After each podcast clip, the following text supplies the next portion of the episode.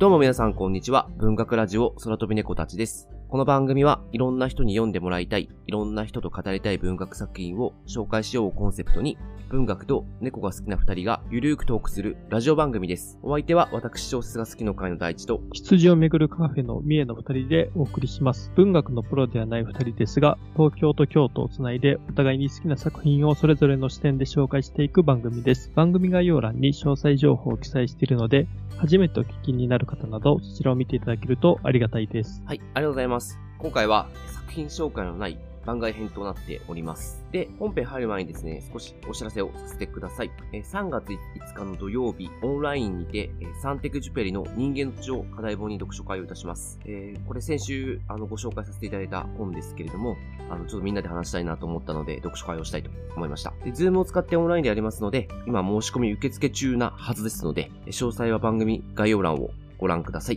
よろしくお願いします。読書会ちょっと久しぶりにやりますよね。そっか、そう、そうだね。そうだよね。そうですね。おそらくね、半年ぐらいぶりかなと思いますんで、結構一時期頻繁にやってたけどね。うん確かに。そうですね。ちょっとお休みしてましたが。年末年始でうん。空いてしまったと思うので。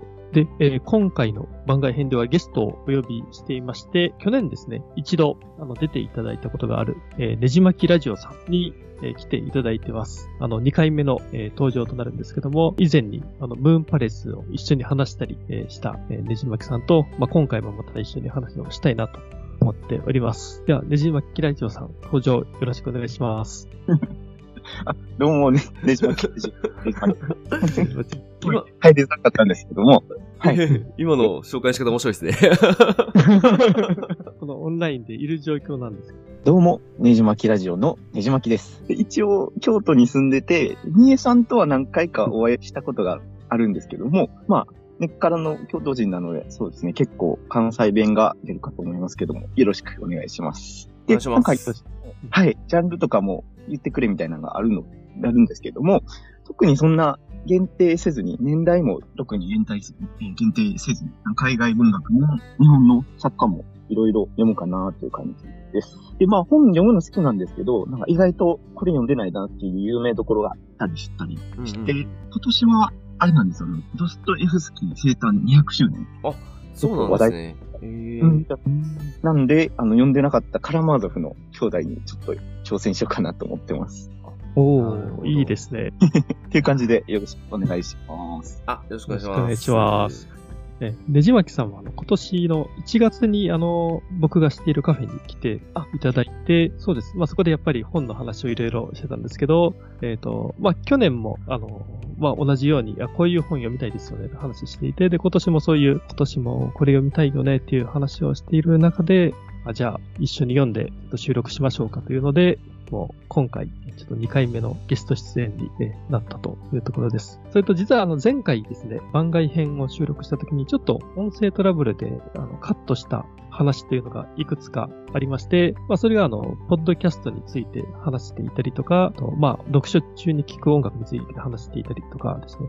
なんかそういったところを今回改めてちょっと話ができたらなというのも思っています。というところでよろしくお願いします。あ、あとあれですね。はいちょっと忘れてました。あの、ねじまきさんですね、初めて登場していただいたのが、えー番外編第12回ですね。これってあの、番組概要欄に URL 貼ってると思いますので、ちょっとこちらも、え今回、ねじまきさんを初めてえー知ったという方、聞いていただけるとありがたいなと思います。で今回は、えー来週、えーイアン・マキワンの恋するアダムを一緒にご紹介という流れになってまして、まあ、その前に番外編となっております。私、ねじまきさんとは直接お会いしたことないんですけど、あの、何回かオンラインで話したり、一回ちょっとオンラインで飲んだりもして、あ、そうですんね。ことあるんで、だいぶ打ち解けてるというか、あの、全然足りんな感じは私は全然してないっていう、あの、現状でございます。あの、京都行ったら、あの、みえさん含めて、ちょっとお会いしたいなと思っております。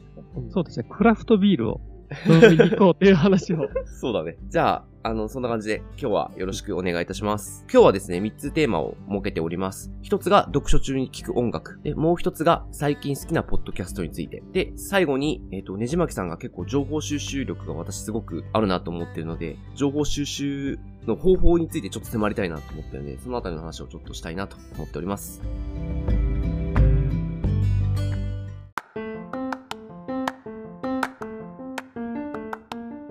じゃあまず、えっ、と、読書中に聴く音楽から話をしていきたいんですけれども、今回、えっと、3人で、えっと、読書中に聴く音楽を5曲ずつ選曲して、15曲のプレイリストを作成しました。まあ、それちょっと公開しますので、あの、皆さんもぜひ聴いていただければなと思います。で、番組中は著作権の問題でちょっと流せないので、あの、我々のこのちょっと説明を聞いて、ちょっとイメージ掴んでいただけたらなと思いますので、よろしくお願いします。じゃあ、私の方からいきます。私の5曲は、1曲目がですね、アイスランドのシンガーソングライターで、アウスゲイルっていうのがいるんですけど、この方のアルバム、In the Silence っていうのを私ほんと読書中、多分一番聴いてるのこの、このアルバムなんですけど、この曲から、まあ、多分一番有名なのがこの曲なんじゃないかな。ちょっと読書中に聴くにしては少しアップテンポすぎるかもしれないんですが、キングクロスっていう曲をちょっと、えっ、ー、と、おすすめしたいなと思ったので、これをちょっと一曲目にしました。圧倒的にこのアルバムが私の あの、読書ミュージックになってますね。特にちょっと冬っぽい感じがあるんで、最近やっぱよく聴いてますね。うん。なんかもういつから聴かれてるんですか？これは、3、4年前にはもう聞いてた気がしますね。そこから出会ってハマったっていう。うん、多分、ラジオ、その当あの、洋楽は、で、インター FM で、ピーター・バラカさんがやってたバラカモーニングっていうのがあって、多分そこで結構洋楽が流れるんで、ここで知ったんじゃないかなと思います。違うかもしれないけど、はい。その当時、車運転してる時に聞いてたんで、多分なんか印象に残って、後で検索して見つけたんだと思います。で、次が、2曲目が、これは、あの、結構インストゥルメンタルのバンドなんですけど、トーっていう、TOE って書いて、トーって読む、あの、バンドがありまして、えっと、そのバンドの多分一番有名な曲なんじゃないかなと思うんですけど、グッドバイっていう曲を結構かけてましたね。トーって知ってます？知らお二人は？あ、僕知らなかったです。あ、本当に？そうなんだ。これね、前にあの、大地さんが、あの、ラジオで、あ、うんうん、うん、紹介されたことがあって、トーと、のこのグッドバイ、うん、その時初めて知りましたね。なるほど。そうか、結構有名だと思ってたら、いや、おすすめです。ええー、でもなんかそうやってリピートで、ね、なんか聞くっていうのは、なんか、やっぱり良さとかってあるんですか？あ、ごめん、なんていうか静かな曲なんですけど、前も多分紹介した時話したと思うんですけど、なんかドラムがエグいんですよね。ドラムがエグいっていうのかな。ドラム。絶対ありましたね、なんか。はい。うんうん。え、どうやってんの？みたいな。なんかあの、ライブでも見たことあるんですけど、ドラムが多分結構難しい曲。でも、し、でも、あの、なんかそう激しいとかじゃなくて、全然静かなんですけど、うん、割と静かなロックなんですけど、あの、すごくいいです。うん、あの、癖になると思います。で、ちょっとサクサク次行くと、あの、906って、これは絶対お二人とも知らないと思うんですけど、インディーズなのかな？これは、えっと、もともと、私がよく行くカフェで流れてて、すごいかっこよかったんですよ。だから、これ、はい。ちょっと聞かせてもらって、これが一番好みでした。本当に？おかかっこいいっすよね。かっこいいっすね、これ。うん、かっこいいっすよね。これアルバムでぜひ聴いてほしいですけど、916、えっと、割と毎年アルバム出してるような感じはするので、それなりに音源が増えていってるんですけど、これ私多分3枚目かなの946バーガーっていう、なんか全部食べ物なんですよ、アルバムが。1枚目確かハムだったし。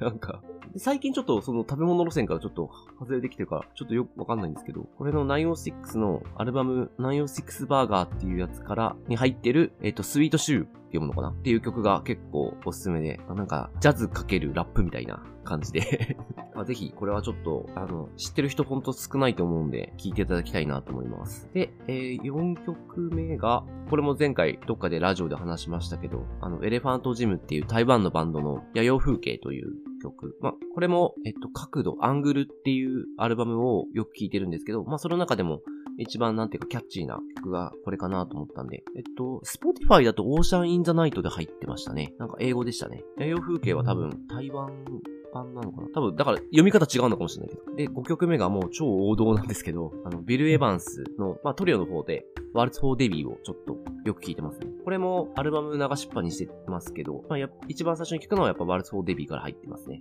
という5曲でちょっとご紹介させていただきました。ありがとうございます。結構バラエティに富んでるというか、ジャンルが、そうか、ジャズもあったり、うん、結構やっぱロック寄りが多いですね。ロック寄りなんですね。うん、うん、とうとう、エレファントジムもロックだし、うん、ビル・エヴァンスは皆さんお二人は聞かれます？この楽器のカチャカチャ感とかすごいね、あの、どっかのね、レストランにいる感じなんで。ああ、うん。気が紛れるというかね、読書にマジでぴったりのやつかな。アイスランドのシンガーなんですね、アウスゲイル。あ、そうです、そうです。美容区とか、あの、うん、同じ、ジャンル、ジャンルってかなんだろうな。まあ、同じですよね、あのあたり。北欧の、うん。メタさというかね、ありますよね、うん。これちょっと日本に来た時、ちょっとライブ行きたいんですけどね、アウスゲイルは。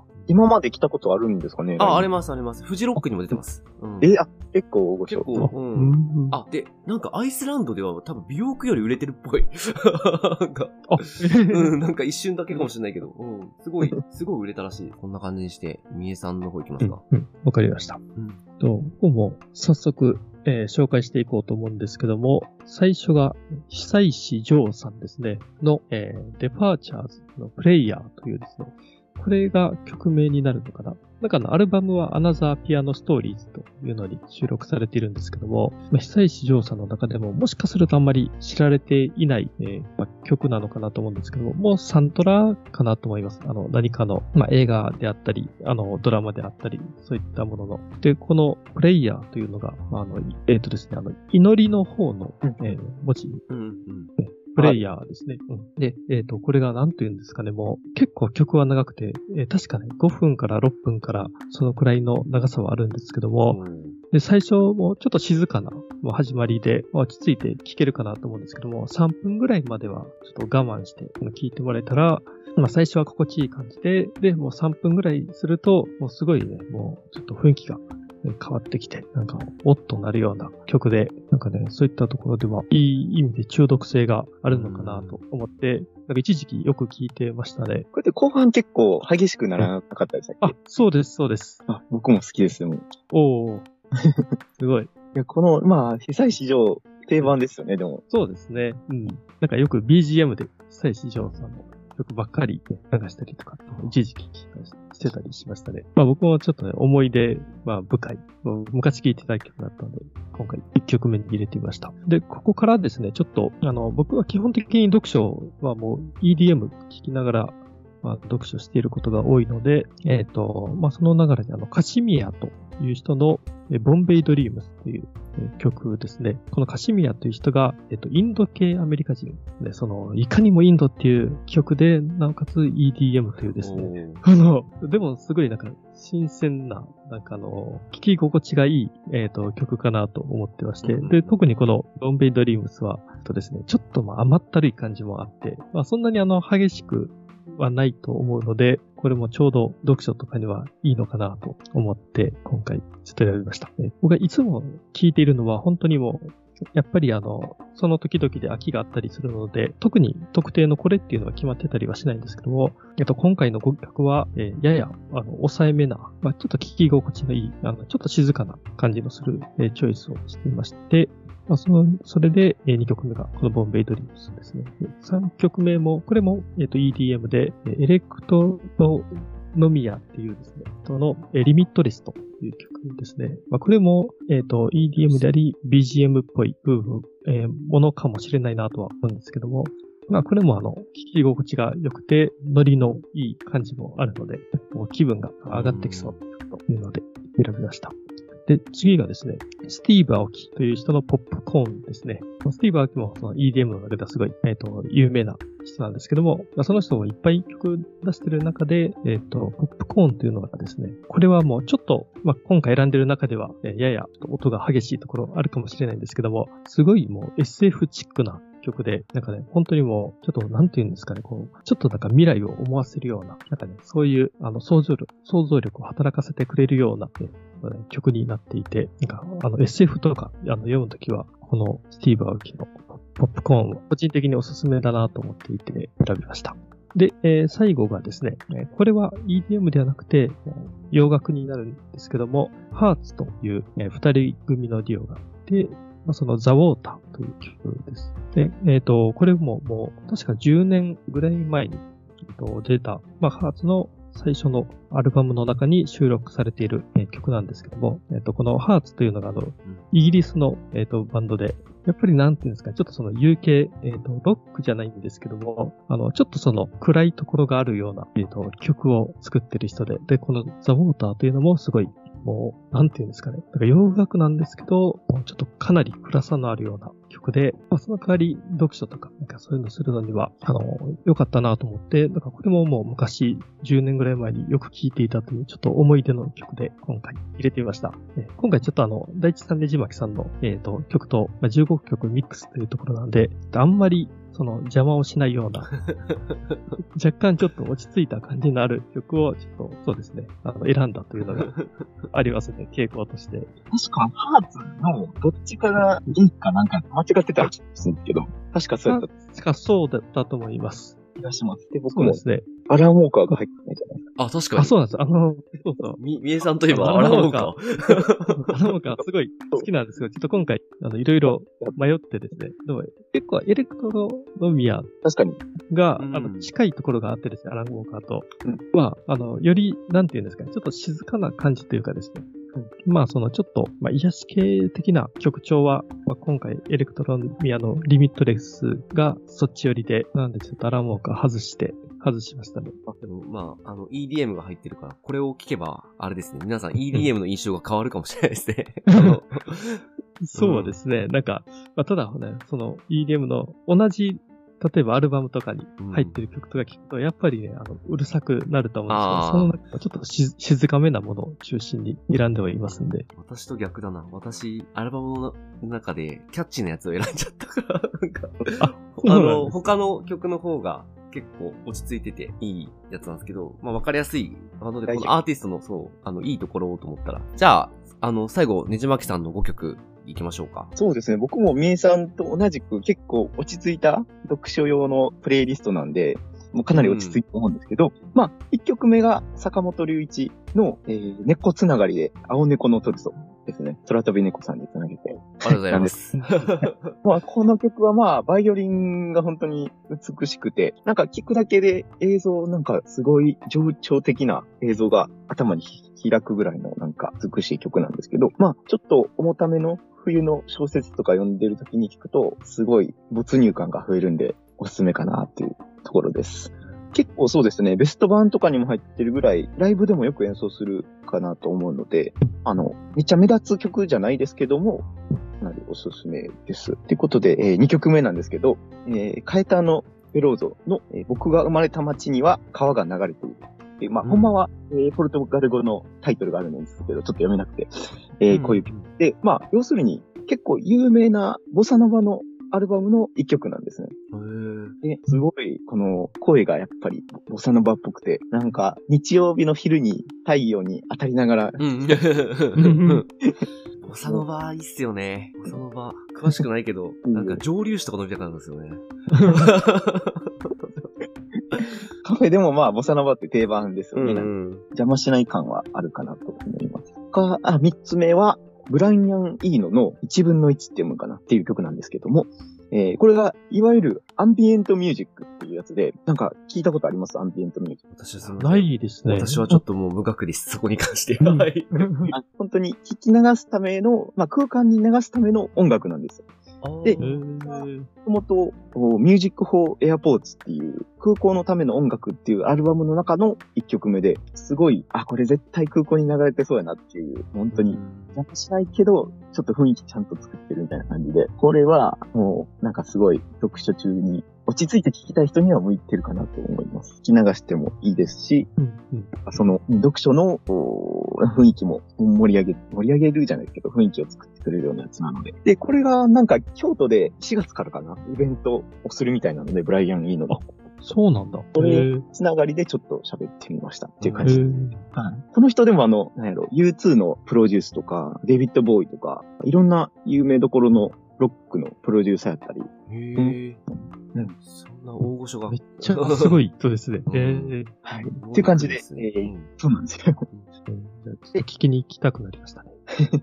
はい。ということで、4曲目は、まあ、これも有名どころのハービー・ハンコックの Speak Like a Child。で、えーまあ、ジャズ、どれ選ぼうかなと思ったんですけども、今回、あの、えー恋するアダムで、うん結構子供が印象的に出てきたんで、ああ、はい、はい。なんかうんえー、Speak Like a Child ってことで。で、これもね、すごい、本当に落ち着いたジャズやけど、まあ、読書の感じを盛り上げてくれるので、ぴったりかなと思って。結構有名どころなので聞いたことある人も多いかなと。はい。で、えーラストの5曲目が、モービーっていう曲方のポーセリンっていう曲ですね。で、このモービーって人は結構クラブミュージックとかも作られてる結構有名な人なんですけど、で、その人も、おブライアン・イーノと同じく結構アンビエント系の曲も出さ出さはるんですね。このポーセリンは結構そのアンビエントと、かつクラブミュージックの雰囲気も入ってて、なんかピアノとかをすごい美しく、ビートと合わせてなんか奏でてくれるんで、ほんまにおすすめかなと思います。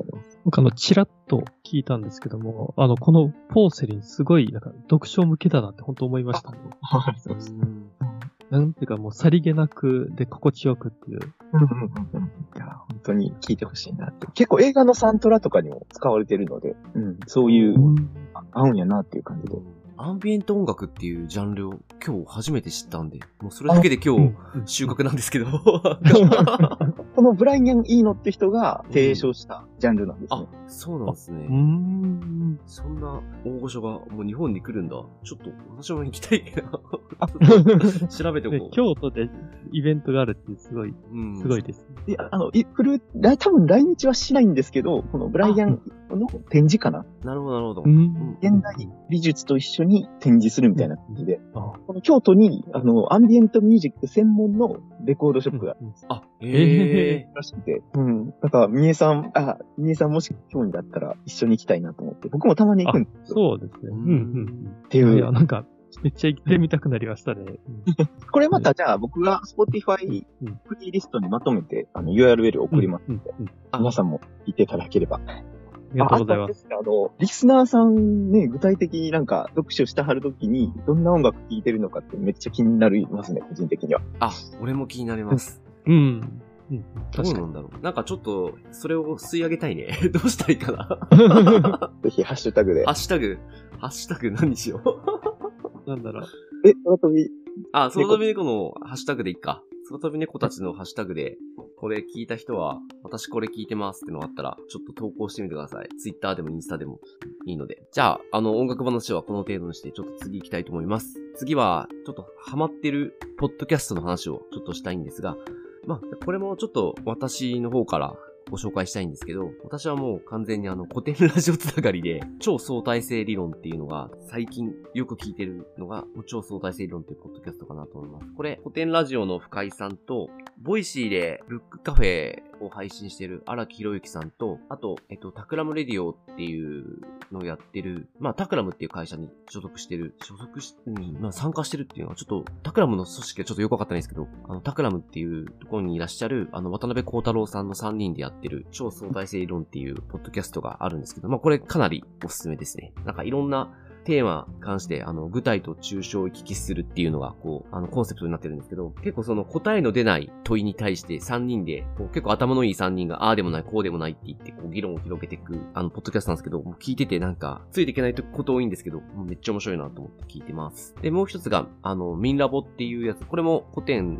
の深井さんつながりで聞くようになったんですけど、パーソナリティの人に、えっ、ー、と、古典の深井さんが出てて、で、もう一人、メインパーソナリティは、あの、古典の方なんですけど、で、高知さんって人がいるんですけど、その人が、あの、才能博士で、才能に関していろんなことをこう研究されているというか、考察されている方で、まあその才能に関してこう発信している、えー、ラジオです。で、もう一人パーソナリティがいて、ヨッシーさんって人がいるんですけど、あの三人でいろんな話をしながら、あの、才能とは何だみたいなことをちょっと話している番組ですね。これ聞くと、あの、自分の才能に気づけたりするんで、もうめちゃめちゃおすすめですね。で、あともう最近、ほんとこの今年入ってからすごい聞くようになったのが、もう Takram Radio ですね。もうもうなんかおしゃれですごい面白い。あの、で、これ、 J-WAVE でやってるのかな？ポッドキャストというよりは、ラジオ番組を編集してるんだろうなと思います。で、あと、もう、最近、もう超一押しはですね、野村高文さん。これ元、えー、 NewsPicks にいらっしゃった音声プロデューサーなんですけど、えー、野村高文さんがやっが、もう本当に2月に入ってから始めたのかな？ News Connect っていう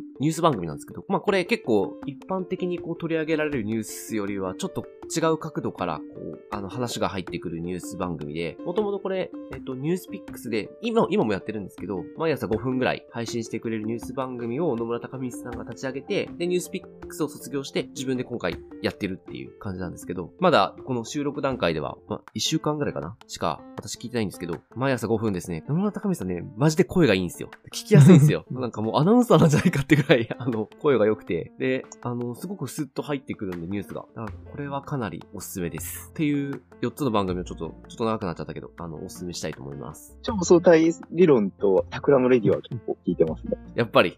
この辺は。僕は超、超相対理論とウィンラボと News Connect は聞いていて被ってます。超相対性理論です。私はちょっと間違って そうちょっとドキュメント間違ってました。超相対性理論です。超相対性理論面白いですよね。そうですよね。うん。なんかもう、聞き流して、まあだいたいなんか、ながら聞きをしてて、で、何言ってるか全然わかんなくて、また、なんか同じのを、わかる。なんかリピートして聞くっていう。まあ、ミンラボもそうですけどね。うんそんな聞き方してますけど。そうなんですよね。話が結構難しくなるから、私も何回も、リモートワークしてる時に結構流しっぱにしてるんですけど、もう、リモートワーク中は絶対、あの、内容がわかんないんで、一回それで聞いて、もう一回、あの、ランニング中に書くみたいな、そんな流れをとってますね。ちなみに、お二人で超相対性理論で好きな回ってあります？あ、読書。あ読書。そうなぜ読書をするのか、みたいな。あ、なぜ小説を読むのかみたいな。あ小説を読むのか。うん、あだったかな。海さんが出したテーマですよね。あ、そうでしたね。うん三人が持ち回りテーマですから。これ、しかもすごいですよ。なんか1時間半ぐらいね、なぜ人は小説を読むのかっていうのを、前、前半、中編、後編があって、そうそう。結構でもこの話、あの、我々も、あの、文学の話をした時あったじゃないですか。あの、みえさん、えっと、うん、うん、うん。ふっかーさん来てもらった時か。となんか結構話がクロスするとこあって聞いてて、うん。面白かった。うそうですよねん。あ、違うな。エリンギさんの方か。エリンギさんのなぜ人は本を読むのかの方かな。あクロスしてた気がするな。うん。うん、うん、うん。あの、寂しさについての回が好きですね。あうんあ寂しさとは何かっていう。あ、はいはいはい。あ、最近のやつです最ね。近のやつですね。寂しさとは何か。すごい考えちゃった。超相対性理論聞いてるなら、ミンラボはだいぶおすすめですね。また視点が違うけど、いろんなこと考えるきっかけになるラジオですね。うん。あ、すごい。あよく、ジャケットは見かけるんですけど、結局まだ聞けてなくて。1回目から順番に聞いてます。才能の定義から始まるんで、才能とはどういう定義であるみたいな。うんすごい面白い。ついついやっちゃうことが才能です。みたいな。これでだいぶ自分、自分の理解が深まりました。あの、ミンラボの、あの、はいオフ会もあ、参加そうなんですよね。してるんですよね。はいはいそういえば。もうだいぶヘビーリスナーでサポーターに入って、サポーター限定のオフ会があるんですけど、そのオフ会に行くと超面白いんですよ。みんななんかこう才能に関してこう、なんかまあ興味のある方たちなんで、なんか、なんか自己開示が早いんですよね。なるほど、なるほど。うん。でどんな才能あるんですかみたいな。いや、自分こういう才能があると思ってて、みたいな。えなんでそう思うんですかみたいな。いや、こう思うからで、みたいな。話がすごい早くて、なんか、そこにたどり着くまで、普通、友達とかでもだいぶ時間かけて、あの、たどり着くようなところが、自己開示がみんな速攻でしてくるから、なんか話が超盛り上がるんですね。ミンラボのは、あの、才能に悩んでる。自分ってどういう才能があるんだろうって悩んでる人にはめっちゃおすすめですね。うん。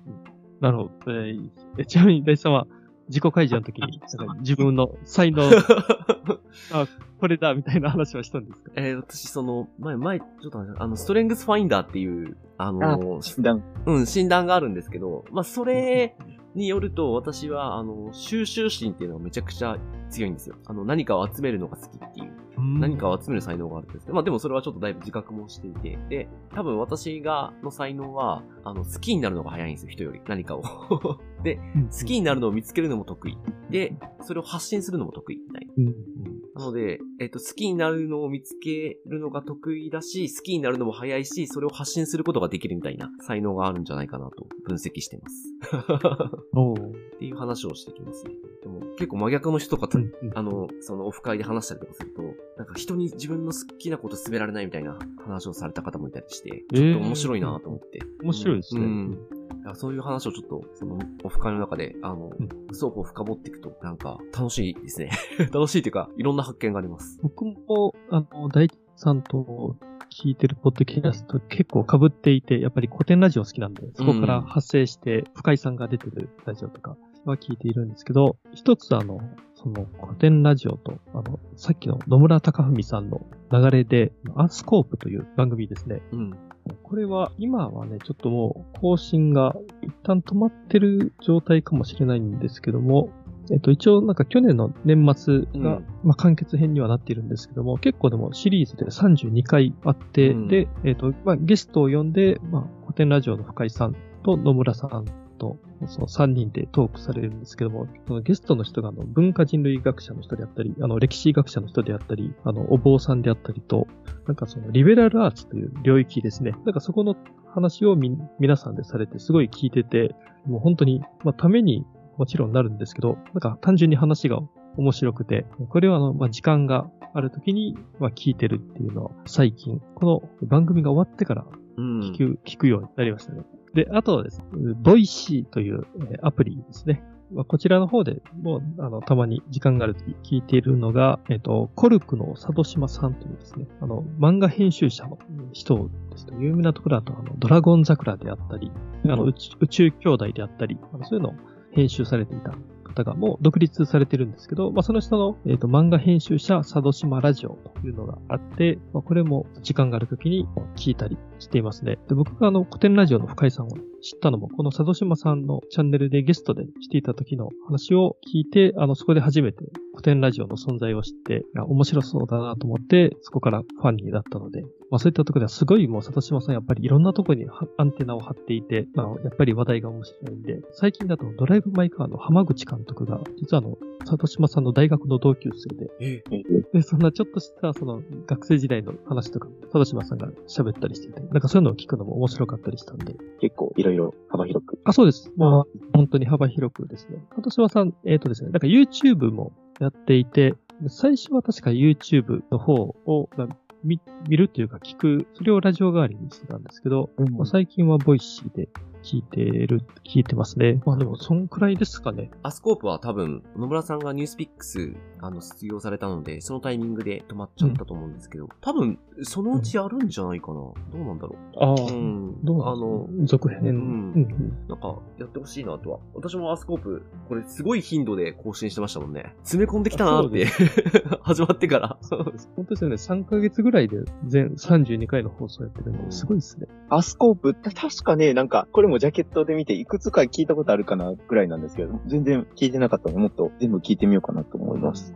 あ、ほな、じゃあ僕のおすすめは、一つ目はあれですね、アフターシックスジャンクションっていう、うん、まあこれも一応の番組をアーカイブしたものなんですけども、まああの、空飛び猫さんにつなげて、あの、例えばでいくと、その、まあこの番組はこの、いろんなカルチャーを専門家を読んで、解説してもらうとか、そういう感じ、フォーマットなんですね、基本的には。なので、例えばあの、翻訳家大賞のお話とかを、柴田元幸さん読んでやったりとか、他にはそうですね、あの、ドラクエの、一からね、どんな物語だったのかっていうのを、えー、スクエアエニックスの社員を読んで語ったりとか、映画ウエストサイドストーリーを音楽的に詳しく解説してくれたりとか、そういう結構ね、本当に専門家が出るので、カルチャー好きにはたまらへん、ポッドキャストかなと思います。はい。で、えー、二つ目が、えー、結構、まあ、英語の海外の番組になるんですけども、ドキュメンタリー系のポッドキャストが結構好きで、例えばその BBC アウトルックっていうドキュメンタリーで、まあ、例えばなんやろう、海外の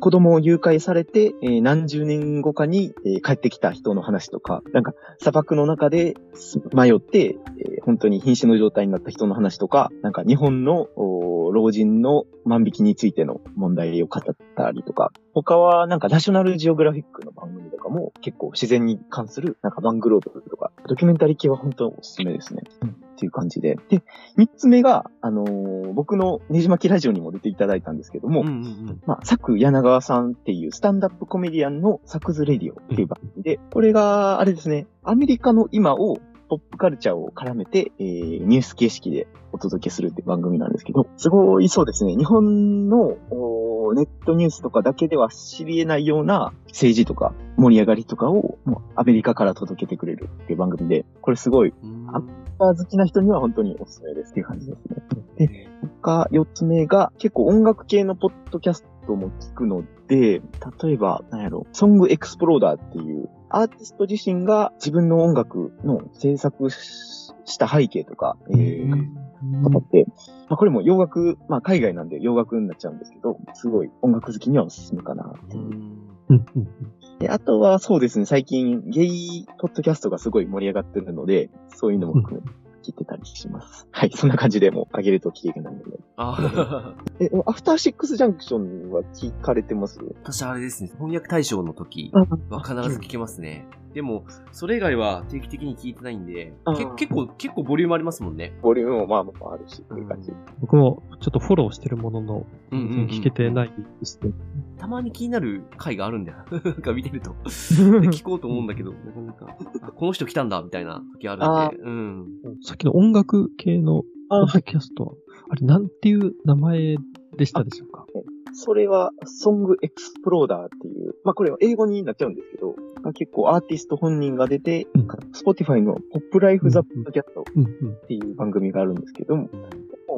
カルチャーと専門家を呼んで3、4人で語り合うっていう番組で、うんうん本当にそうですね、スパイダーマンから、うん。あ結構、ビートルズとか、うんねもううんうんうん。いろんな音楽とかを詳しく語ってくれる番組なので、結構あの、レジェンドがいっぱい出てきますね、本当。あ、そうですね。ビそう。うん。ナインインチネイルズとか。検索したらあれですね。ネットフリックスである、動画であるそかもう。映像化もされてるんですよ。これだったら字幕であるかな？あ、なるほど、もしかして。なるほど。うん。うん。いいっすね。うん。いや、こういう、ね、なんか、とか、ドキュメンタリーとか、いいですよね。うん日本だとあれですよね、あの、料理の、料理というか、あの、ハードボイルドグルメランドでしたっけ？あちょっとタイプしたんですけど、えーとあれドキュメンタハードボイルドグルメレレポート？グルメリポート、だっけ？ありますよね。あれはすごいなと思います、本当に。あ、そうなんだ。うんあれ、ちょっと気にはなってたけど、聞いてないやつだな。へえ。形としてはグルメ番組なんですけど。例えば、その、右翼の人の様子を探って、まあ一緒にご飯食べて、その様子を、あの、うん。語るっていう番組なんです。すごい臨場感があって、えーしかもテレビ東京が作ってるんですね。これは。うんすごいなんかもう、アンダーグラウンドっていう感じで面白そう。うんじゃあちょっと、ポッドキャストを我々3人ともやってるので、まあポッドキャストをやってみて、ちょっと面白かったとか良かったなと思ったことがあれば、ちょっとちょっと話してみたいなと思うんですけど、これは、ねじまきさんから話してもらいましょうか。僕も一応、ねじまきラジオを4年かなうん、すごいですよね。うん。で、まあ一応、一人語りでゲストとかはたまに出るぐらいなんですけども、まあそうですね、一番やっていてよかったなって思うのは、やっぱりポッドキャストを通していろんな人と出会えるってことですかね。うん。ままあ会えなかったとしても、ツイッターとかで自分の好きなことを語ったら反応があったりとかうん、うんうんで、まあ、うんもちろんうん、空飛び猫たちさんも、ポッドキャストなかったら絶対繋がってなかったなと思いますし、うん。で、そうですね。一応、ゲイポッドキャストなので、ゲイ的なつながりも作れたりだとか、うんやっぱりね、普段の生活ではなかなか会えへんので、うん。ポッドキャストを、まあ、あの、自分、基本一人語りなんですけども、その好きなことを、まあ自分の好きな時間だけ喋れるっていうのは本当にフリーな、ね、なんかメディアというか、あれやなと思いますし。で、まあ、ポッドキャスト、一般人がやってるのはまだまだやっぱりアングラ感があって、確かうんに。楽しいなと思います。我々も出会いの意味では、ね、結構い,、うんいい出会いをたくさんもらってますもんね、ポッドキャストだけで。そうですね。うん。。そうですよね。うん。で、しかも、その、紹介した本とかを通じて、また、リスナーの人とかと話ができたりとか、うん。うんまあ、そういう人と話せるっていうところが、まあ、僕はやっててよかったなとうん思えるところですかね。まだ、まだまだ有名じゃないので、その、実際番組を探して聞いてくれてるってことはもうすでに結構調べてきてくれるってことじゃないですか。あだからうはいはいうんん。なんか、し結構詳しいというか、そういう濃さ、なんか、リスナーの濃さもやっぱり魅力かなと思います。あわざわざポッドキャストを聞いてくれる人っていうのはやっぱり、その熱意の高い人が多いんかなと。あ、うん。やっぱり、ポッドキャストって検索するって、普通しない行為ですもんね。うん。そうですよね。うん、確かに。それは、ポッドキャストの、あの、なんか一つのあ特性なのかもしれないですね。うん。なんか濃い人が集まりやすいっていうのは。私って肌感覚なんですけど、ポッドキャスト知らない人結構いるなって思うんですよね。そうですね。なかなか、うんそれは思います。待ち受けにずっとあるはずなんですけど。そうそうそうそう。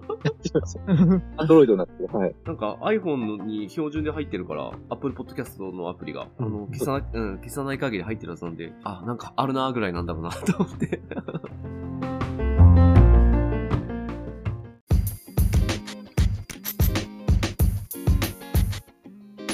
ちょっと最後にちょっとお聞きしたいことがありまして、これ私の方からちょっとぜひ入れさせていただいたんですけど、このねじまきさんの情報収集についてちょっとお伺いしたくて、でちょっと背景を話しますと、ねじまきさん、サブスタックっていうメール配信ツールを使ってメルマガ発行してるじゃないですか。月に1回だけですけど、はい。うん。で、あそこの情報量がすごくて、あの、私見たときすごいなってちょっと結構びっくりしまして。で、で結構話をしてると、いろんな情報を持ってらっしゃるんで、一体この人はどういう情報収集をしてるんだろうなってのが、もう単純に気になってしまったので、のが経緯です。はい。なので、はいぜひ教えていただきたいなと。基本、なんかニュースとか、ブログとかサイトをチェックするときに使うのが、まあ、RSS リーダーって皆さんおられます、いや、使ってないです。もう。うん、有名どころで、あ、例えばあの、フィードリーっていうアプリがあるんですけど、はい。はい。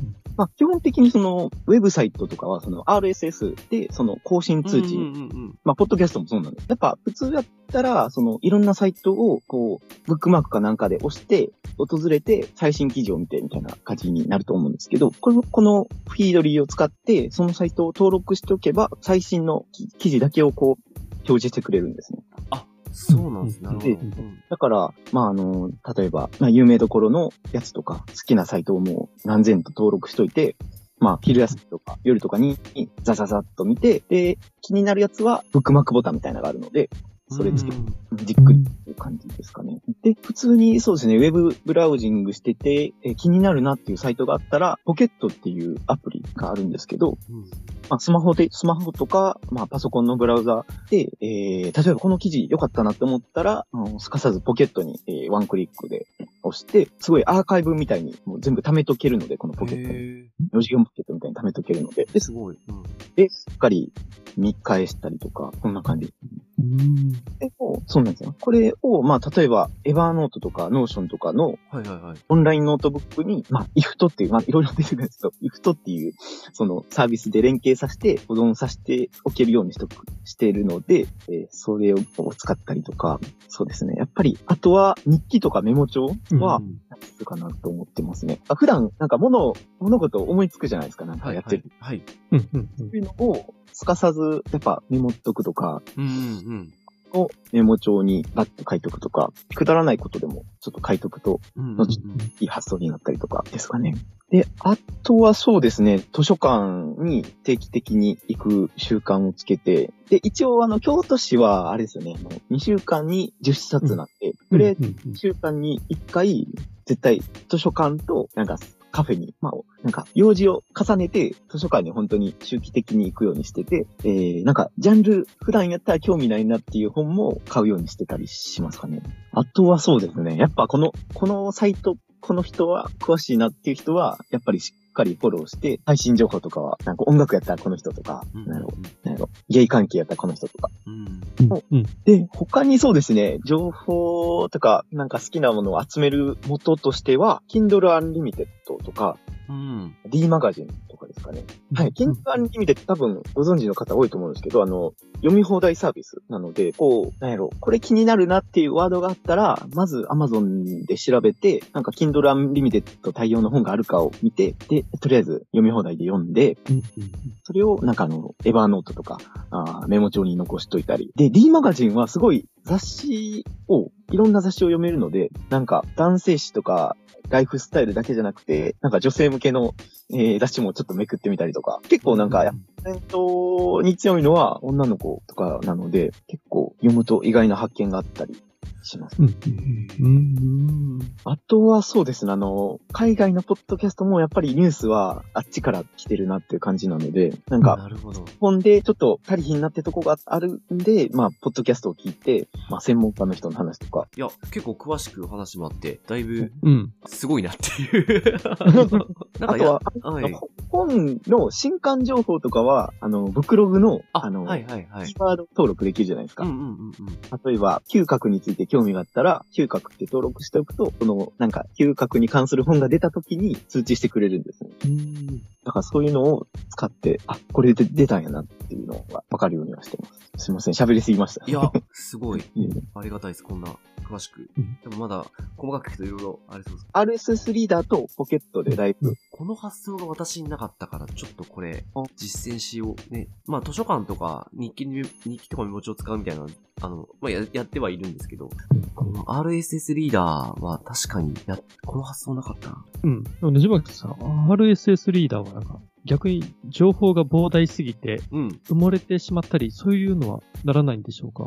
一応なんか、RSS リーダーでも、その、フォルダ分けができるんですね。だから、海外のニュース記事とか、えー、LGBT 関係とか、えー、なんか本に関するサイトだったりとか、それで振り分けができるので、でまあ、例えば、1000、まあ、5000、さ、1000とか5000とか登録しても、ババババって言ったら、一応は、そんなにまあ、毎日更新してるわけじゃないじゃないですか。なので、バーって見出しだけ見見たりすると案外見れます。うんへえ。ちょっと一回なんかね、試しでやってみたくなりましたね。ね、う。うんん。あとあれ、京都つながりでいくと、うん、うん。ハテナブックマークってご存知ですか、ああ、はい。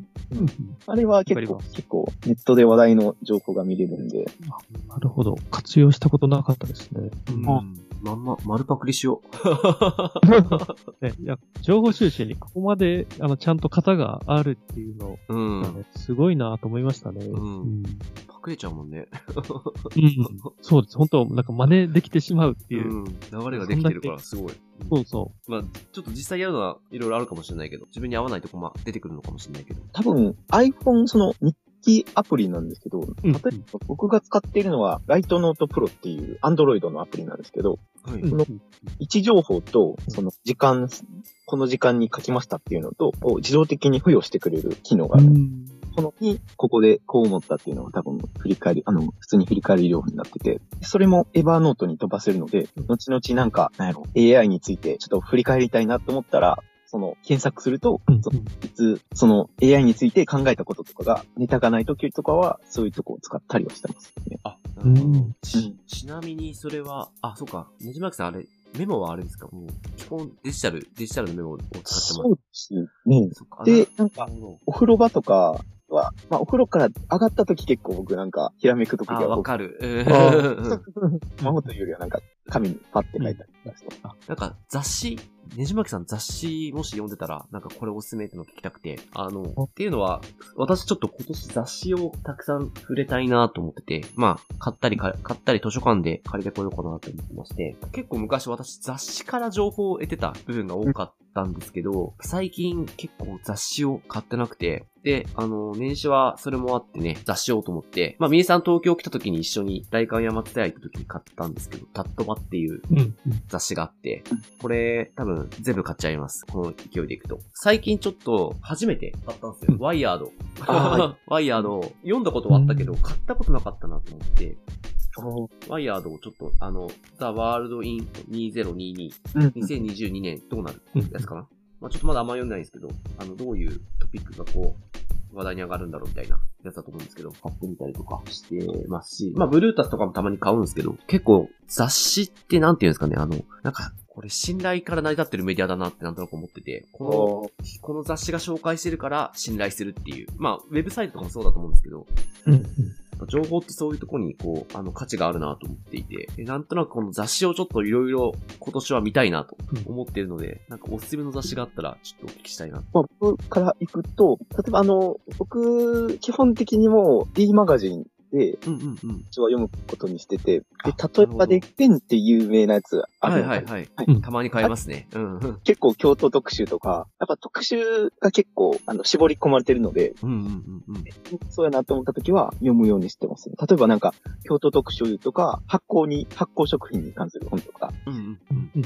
関する話だったりとか、結構なんかね、目を惹かれるやつが多いので、で、内容もやっぱりね、信頼っていうかもう、ね絶対面白い内容になってるので、これは読んでるなっていうのと、あとはやっぱり自然とか写真が好きなんで、ナショナルジオグラフィックは、あー、うん。これは結構うん趣味ですけど、うんうんすごいやっぱ、普段絶対触れられへんような大自然を見見たりとか、なんか世界の情報を見れるのですごい刺激になるというか、まあ図書館とかにもね、結構置いてるので見やすいかなと。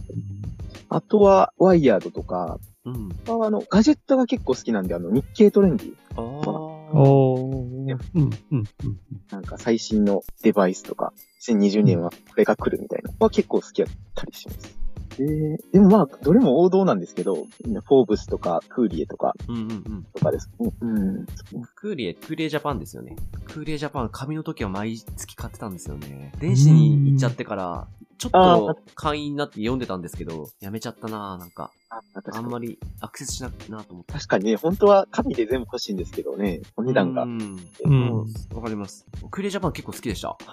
なんか、海外の情報がたくさん入ってますもんね。あ、みゆさん、あの、そうなんですね。一緒に買ったタットバはどうでした？読みました？あ、あの、一部読みました。うんいや、でもやっぱ面白いですよね。うんうん。なんかその、やっぱりテーマ性があって、うん。まあそこに対して、やっぱり、あの、書かれてるので、僕が買った回は、その、うん、まあ、働くっていうところにテーマにして、あ、なるほど。いろんな人が書いてるんで、まあ、あの、ちょっと仕事にもつながるところがあるんで、単純に面白かったです。ねじまきさんにちょっとご紹介したいんですけど、あ、はいはい。このタットバっていう雑誌、雑誌がありまして、こう期間で出るみたいで、なんか、さん一回上げてはりましたよね。あ、そうそうそうそう。た気がします。あげてました。うんアマゾンで一回チェックします。はい。これ結構多分、あの、本屋でぜひあったら、どこまで流通してるかわかんないですけど、あああ、の、買います。うん、これね、多分、3、4ヶ月に1冊出るんですよね、きっと。そうですよね。ううんん。まだ確か4つ目ぐらいじゃなかったですか？あ、そうです。そうです。うんですよねまあ、4巻。ボリューム2でしたっけ？龍二金が出てきたの。そうですね。そこで目に留まったんですよね。うんどういうこと？みたいな。リュウジキンのインタビューが載れる載せられるって。であでも私、それとは違う号、一番最初のボリューム1買って読んだんですけど、でももう半分は読んだかな半分以上読んだかな面白いですね。うん。テーマが一番悩むのは、悩むを悩むのはきっといいことって悩みについて書いてる。あれですね。まあ、でも特集自体これ結構、あの、こなんかコロナっぽい話がちょっと多かったけど。うん。じゃあ、こんなとこにしておきますか。うん。はいじゃあ、西巻さんじゃあ最後番組の告知をお願いして。あ、そうですね。うん。あ、僕、そうですね。あの、以前も一回空飛び猫たちさんに出ていただいたんですけども、今回も、えっ、と、ねじまきラジオの方にゲストとしてお二方出ていただく予定で、この後収録するんですけど、はい。具体的に何を話すかっていうと、アラン・チューリングを描いた映画イミテーションゲームについてとか、まあこれはあの、恋するアダムつながりなんですけども、それとか映画化される小説、もしくは映画化された小説とかについて話しますので、えーこちらもぜひお聞きください。ありがとうございます。よろしくお願いします。ラジオの、我々ラジオの次回予告して終わりたいと思います。えー次回はですね、えーこのまま、えーねじまきさんをゲストにお迎えして、えーイアン・マキュアンの恋するアダムをご紹介いたします。AI のアンドロイドが出てくる小説ですね。えーおお楽しみにしていただければと思います。で番組の最後になりますが、えー現在サポーターを募集しております。特典はですね、メルマガをちょっと今、配信頑張ってまして、え毎週土曜日に配信してます。結構個人的な内容を話しているので、楽しんでいただけたらなと思います。詳しいことは番組概要欄に記載しておりますので、そちらからご確認ください。では、番組の感想やリクエスト、またこのラジオを聞いて紹介された本を読みました、読み返しましたなどございましたら、ハッシュタグ空飛び猫たちをつけて教えていただけると嬉しいです。えー、Twitter やインスタの DM、え投稿などでお待ちしております。えメッセージフォームも番組情報欄に載せておりますので、そちらからいただいても大丈夫です。積極的に拡散共有していただけると助かります。では、また来週。ありがとうございました。ありがとうございました。